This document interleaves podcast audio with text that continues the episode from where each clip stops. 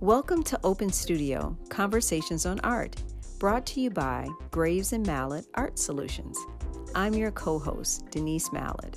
In this podcast, my partner, Leslie Graves, and I explore the amazing world of visual arts through the lens of art lovers just like you by sharing extraordinary stories, conversations, and interviews with artists, collectors, gallery owners, curators, and more all of whom have embraced visual arts by changing lives to establishing legacies as well as building world renowned collections.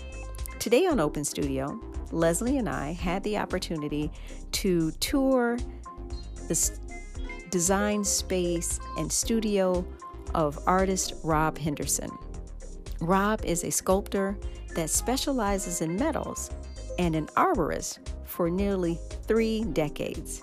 In today's interview, Rob shares with us his love for being in the garden, why he works with metal, and he gives us a wonderful insight on art in Detroit and how he says there's nothing like the soul of Detroit. We definitely understand that. What an amazing interview we have in store for you when we return. Welcome to our studio audience. It's always great to have one of our conversations on art. Leslie and I are here today with Rob Henderson.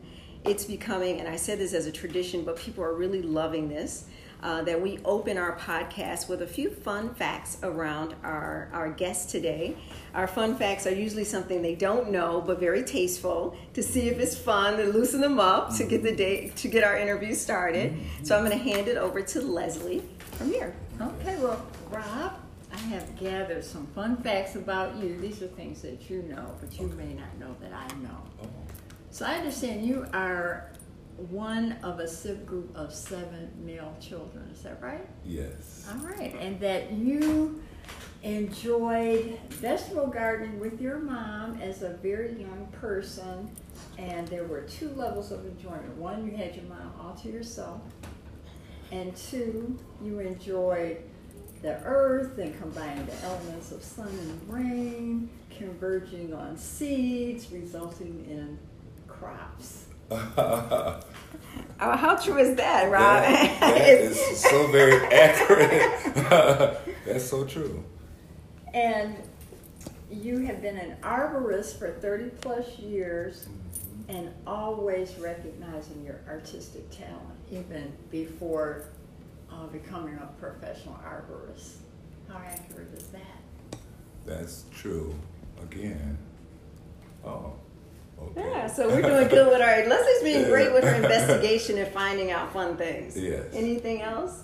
Well, I'd like to stop here because I don't have uh, any more resource material to draw from. but I will say this. Um, you know, I know you've done some fabulous Zen gardens around Detroit, and one of our friends, the beloved Janet Jones, uh, owner of Source Booksellers, first introduced me to her Zen garden, and I think during a visit when she lived in Lafayette Park. I actually saw you uh, putting the finishing touches on this phenomenal Zen garden.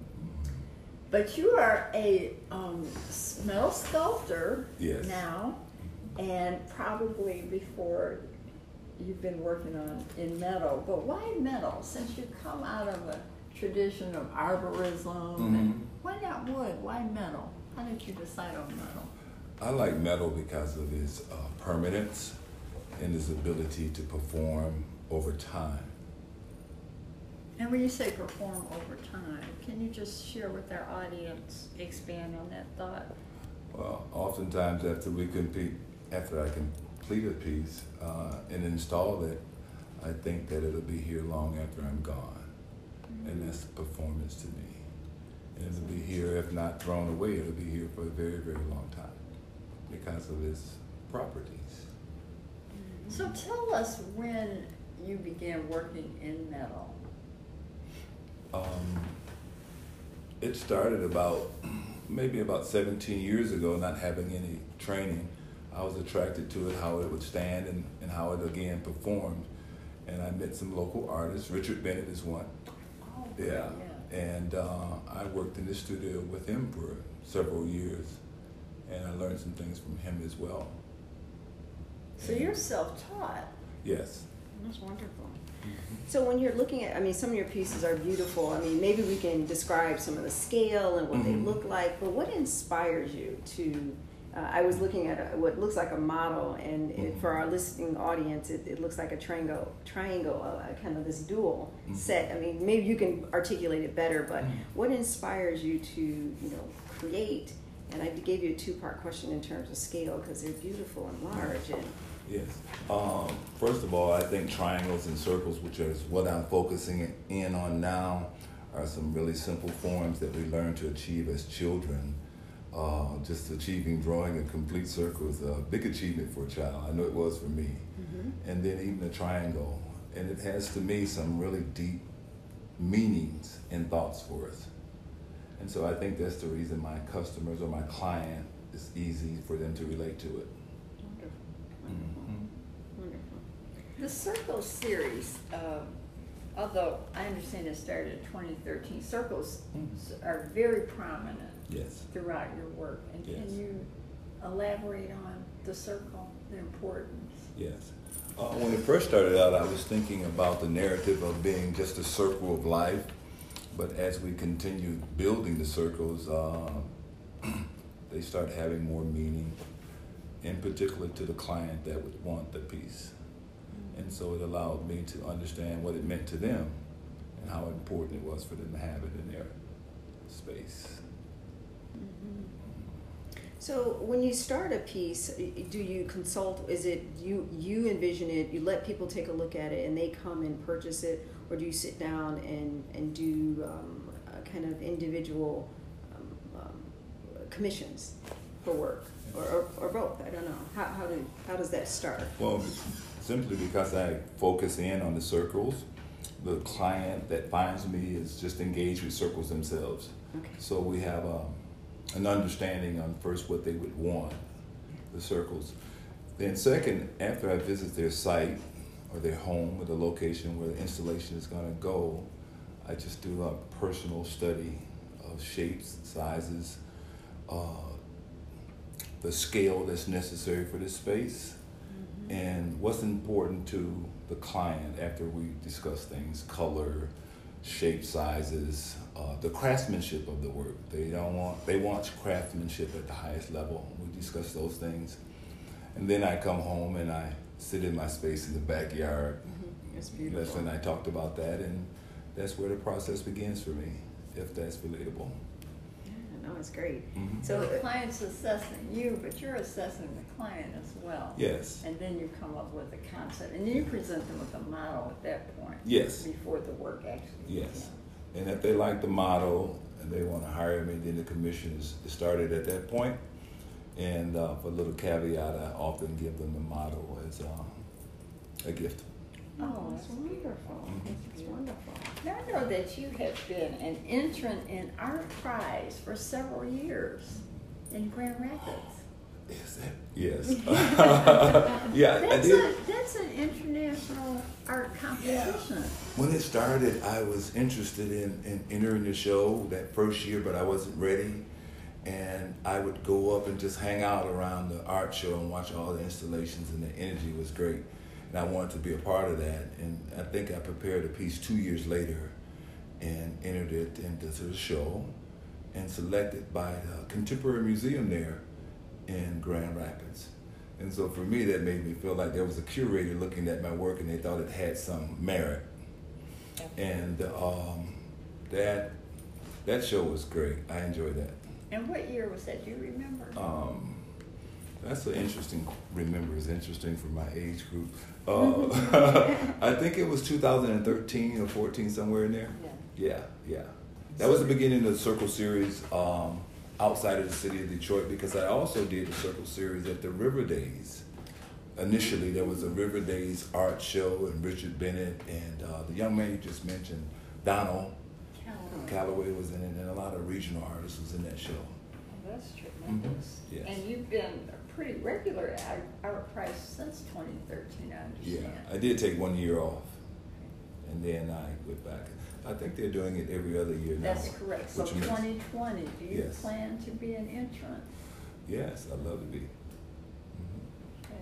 So can I take us back just a little bit? Mm-hmm. Um, in, in the starting of your career as an artist, at what moment did you feel you kind of identified yourself as an artist? You know, was it someone saying, they said, gosh, you're an artist, you, you shouldn't, was it someone tapping your shoulder saying it? Yeah. Or did you kind of come to terms that this is what I want to do, this Hmm. is where I'm at?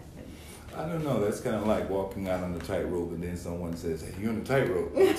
You're the tightrope." Uh, no, it was um, that was a challenge for me because I just simply enjoyed doing it. I didn't want to put a label to say that, "Hey, you're an artist now, and so you have to perform at this level." Um, I was excited about putting my work out there first, and on some kind of level, it being accepted or thinking that it may be accepted or it may not be good enough. So that was kind of like vulnerable space for me. Right.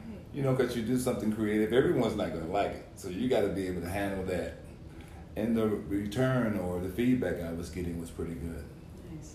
And then my buddy Richard Bennett says to me after entering me in a show in Flint, he says, Rob, you're an artist because I say you're an artist. I love I was it. like, yeah, let's I do love it. I love that. and that was a paying gig too, so I'm like, yeah, let's let's go with that. Yeah, so um, yeah. that was a confirmation for me.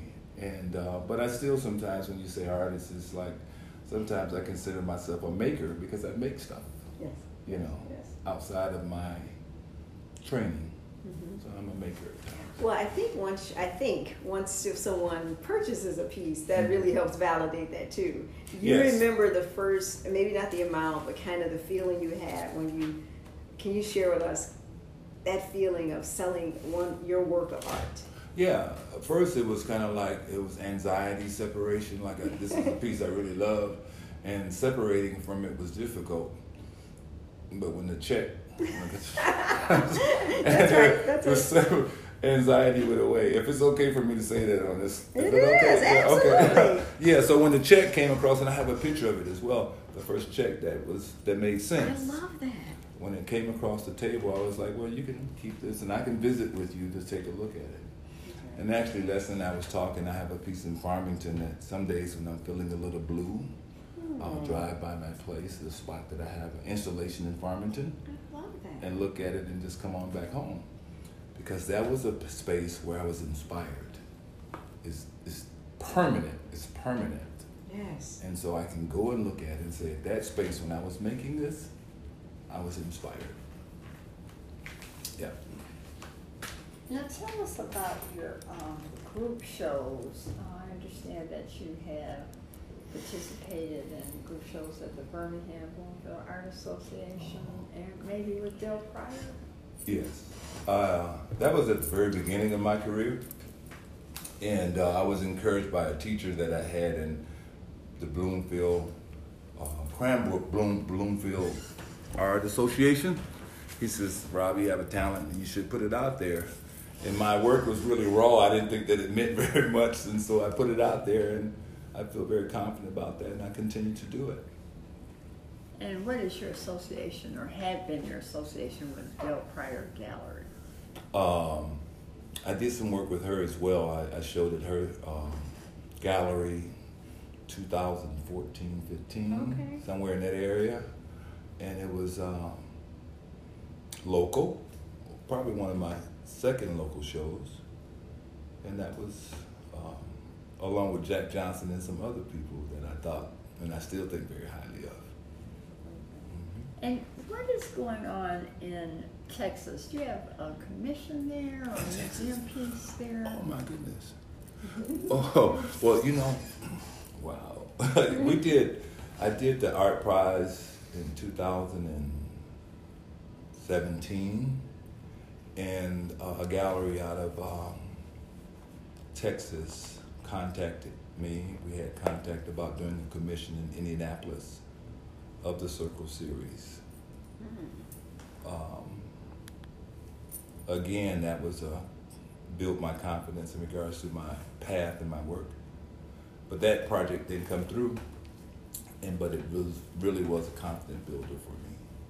Wonderful. What is your next project? or what project are you working on currently? Can I disclose that for real? I mean, if you If feel like it, listen, yeah. we want our our Let- uh, okay. our listeners to know what's the Oh. next big Rob Henderson P, uh, Well- project you're working on. I got the. I, I'm working on a, just a small model for a, client, and it's, the deal hasn't been closed yet. So I want to kind of Okay. hold hold tight on that. Fair enough. Okay. What is your practice though? Do you uh, work in your beautiful studio hmm in, the rear of your residence hmm on a daily basis? You have some kind of ritual? I, I listened to Colson Whitehead, the writer, and he says just before he works, he cries. Do you, do you have a, a, a ritual before you work? Um, I I would think so. Uh, I can identify one that when I'm really finishing the piece, I like fire, uh, a fire pit, or mostly a fire pit. I like that going. Um, I really do like the fire going, and my work is done in the rear of my residence, so it's outside, and I like the outdoors and the landscape and the whole connection. So what do you do in the winter months? We're in Michigan, so how do you execute your practice in the winter months? Are you working outdoors? No, not so much anymore. You know, there's probably a continuation of uh, a project that wasn't finished in the fall, and of course, you choose the best days to work outside. Um, some artists or even some professionals think themselves as lazy if they're not performing, but I don't think about it like that. I think when I'm laying back like this, I'm actually planning, and I am. You are as well, and even your drive in from today that mm-hmm. that altered your time. You still use your brain to plan, and I think of that of, of that way. So I'm always processing and working out methods for something, Yes. and then when it's time to apply it, you can. Yeah, I was going to add on to that. I I think in the same, frame, I guess, family of questions around your creative time. I mean, do you say every day I'm going to spend an hour? You know, like a writer may say, I'm going to write a page a day.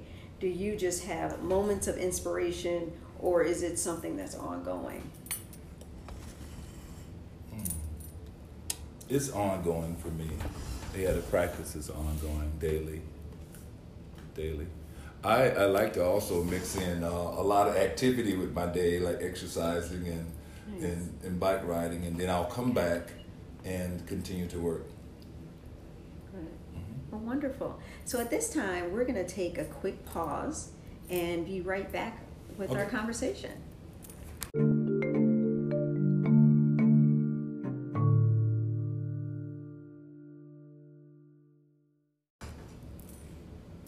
All right, we're back. And Rob, your work uh, was recently highlighted during the Palmer Woods uh, Home and Garden Show.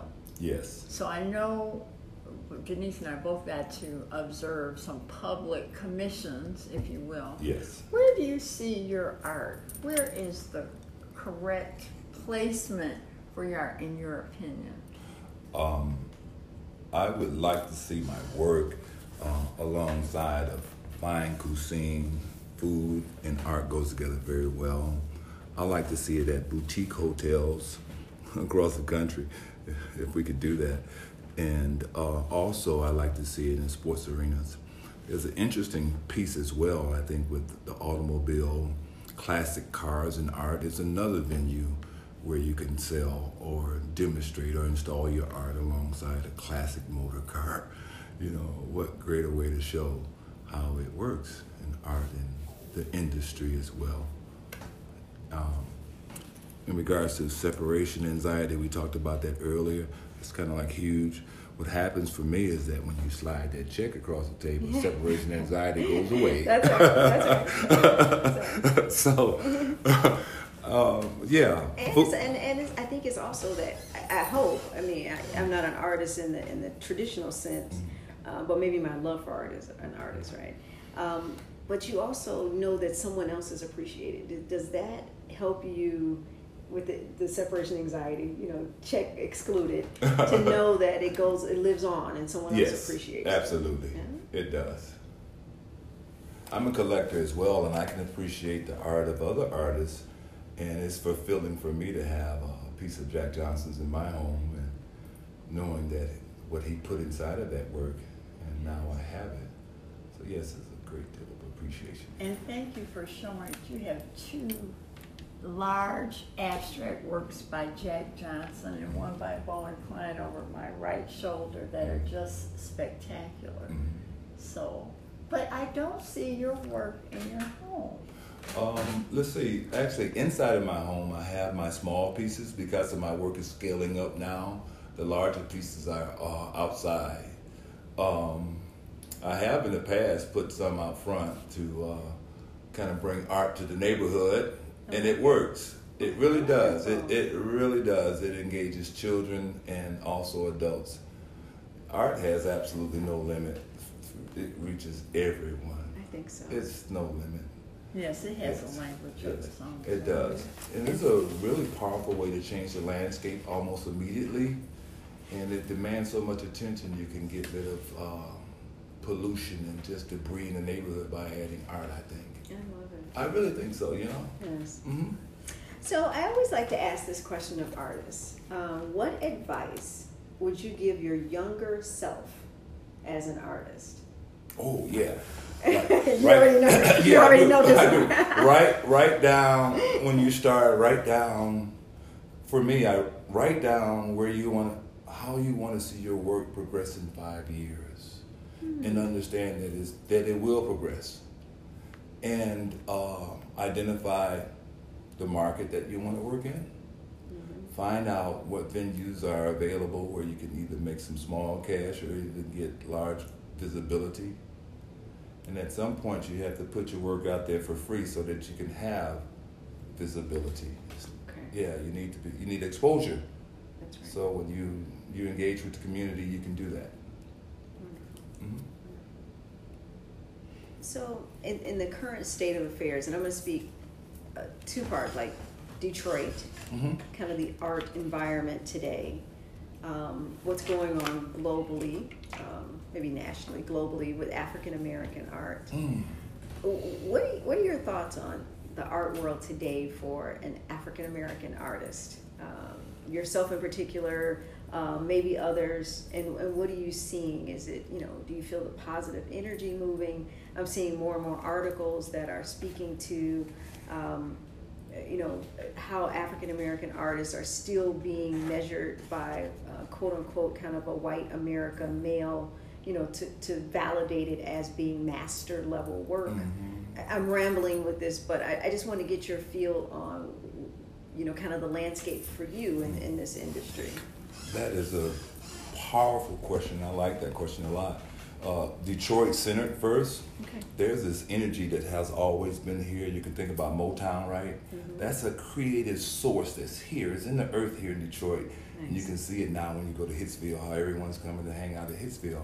And I think now that that's moving out into um, into the communities and is reaching people like myself and others that are artists. And it's showing now in regards to um, the perception of African American art. I think for me, I'm a, a contemporary artist. I can't be kind of like pigeonholed based on an African American. You see my work and you don't really know that I'm an African American because it's my African American experience that I'm portraying. Nice. It's, it's, it's, it's my experience in America that that's visual now. And I think that's what's happening for America and African American artists. If I can say this, the artist that did Michelle Obama and the president has given the world a view of our potential, our just unique greatness. Trained or untrained, we have an artistic voice.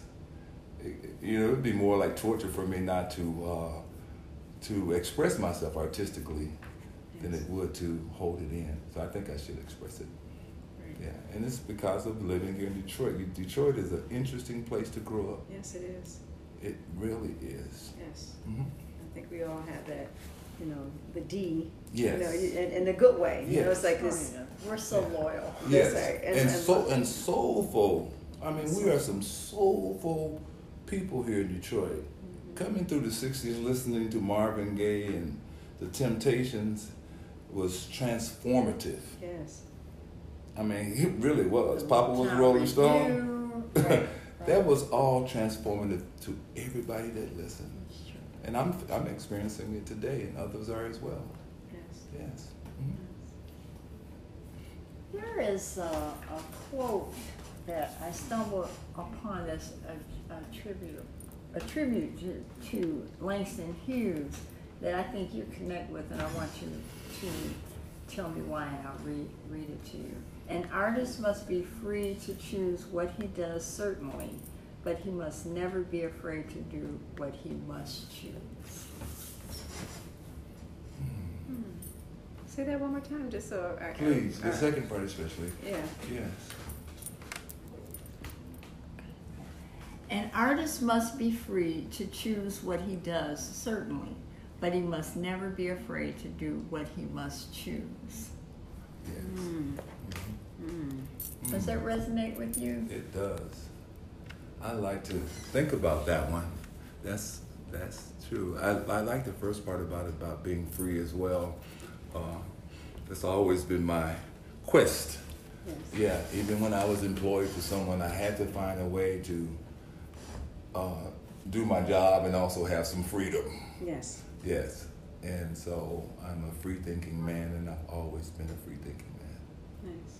What do you think Langston Hughes meant by that? Because I mean, it, it's saying that. Um, what, what are your thoughts on that? Because you, you grab that quote, and, and, and I feel it, but you're right. You almost have to ruminate on that Mhm. a little bit because it's. That Yeah. quote It's serious. I came across in an article about you. Mm. So maybe it was the writer just Oh, matching the yes. Langston Hughes That's statement fantastic. with you and your art and what you represent. Oh, I need to read that. This is a researcher at Yes, best, right researcher, here. This- yeah. That's, that's all that law, her Oh, law yeah. degree, Okay. right? yeah. Um, I think you captured it when you said you're a free thinking person. yes. And that even when you worked for an employer, Yes. You found ways to express Yes. yourself and to work and still be free Yes, and yes. unencumbered. And it Yes. certainly is represented in your work environment Yes. and your approach to your work and your selection of materials and even how you stated that when you meet with a potential client, Mhm. the collaboration between Mhm. yourself and the client when you are arriving at this commission. Yes. Yes. Yes. Yes. Uh, the conversation, I think, begins um, uh, with the potential client when they get a chance to view my work, and the conversation begins there. And the niche is, for me, I think, most important is to be able to marry the landscape, the home, and the sculpture. And there's a contrast that comes with that, as we know. There's a Tudor home with a contemporary piece of art in it. it it's almost like taking a plaid suit and putting a checkered shirt with it and a paisley tie. We talked about that earlier, and that's classic.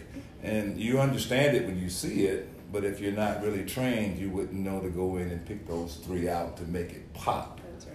And and that's what um, contemporary art does for any location, Mm-hmm. in my opinion. It's the quickest way to change it for sure. That's right. Definitely, Or get and it someone's opinion. definitely gives you a shout out. Hey, Yeah. look at me, Yes. because it's unexpected. Yes, Yes. Yes. unexpected. Mhm. Yes. And several times, a recent client in, in Palmer Woods, uh, after the installation, she would say, But this isn't me.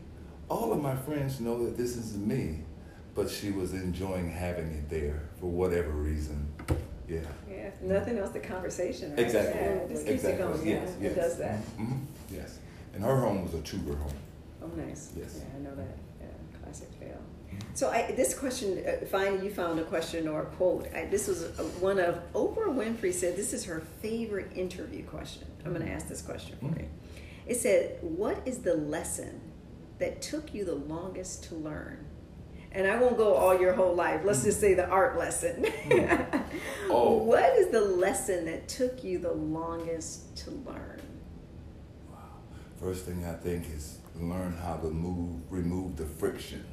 Whatever whatever it is that's stopping you from moving whatever you're trying to move, it's not the size of what you're trying to move, it's the friction that's preventing you from moving it. And so I just learned to just think with common terms Yes. on how to move forward.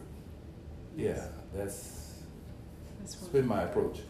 Wow. hmm Thank you. This is Leslie. I don't know if you have anything else to add, but what do we want our our listeners to, if they want to contact you, if they want to learn more about your work or uh, commission you to do an amazing piece in their home or hotel that they own, Mm.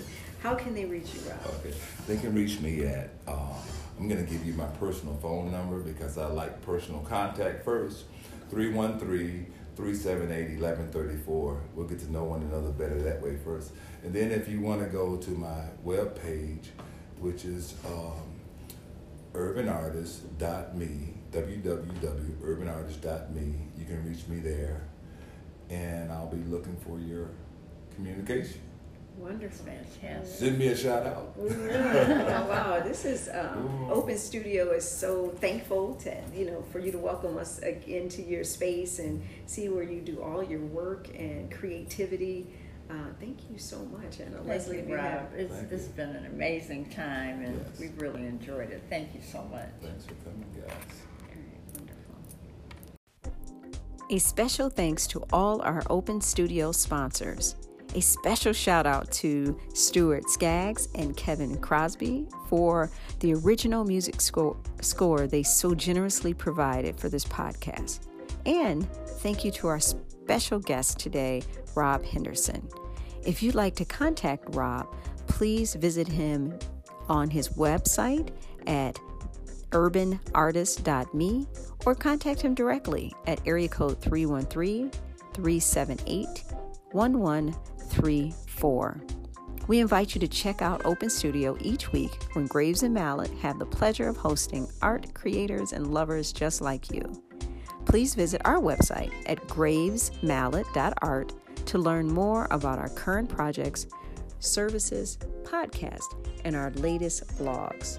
Until our next conversation, keep loving art.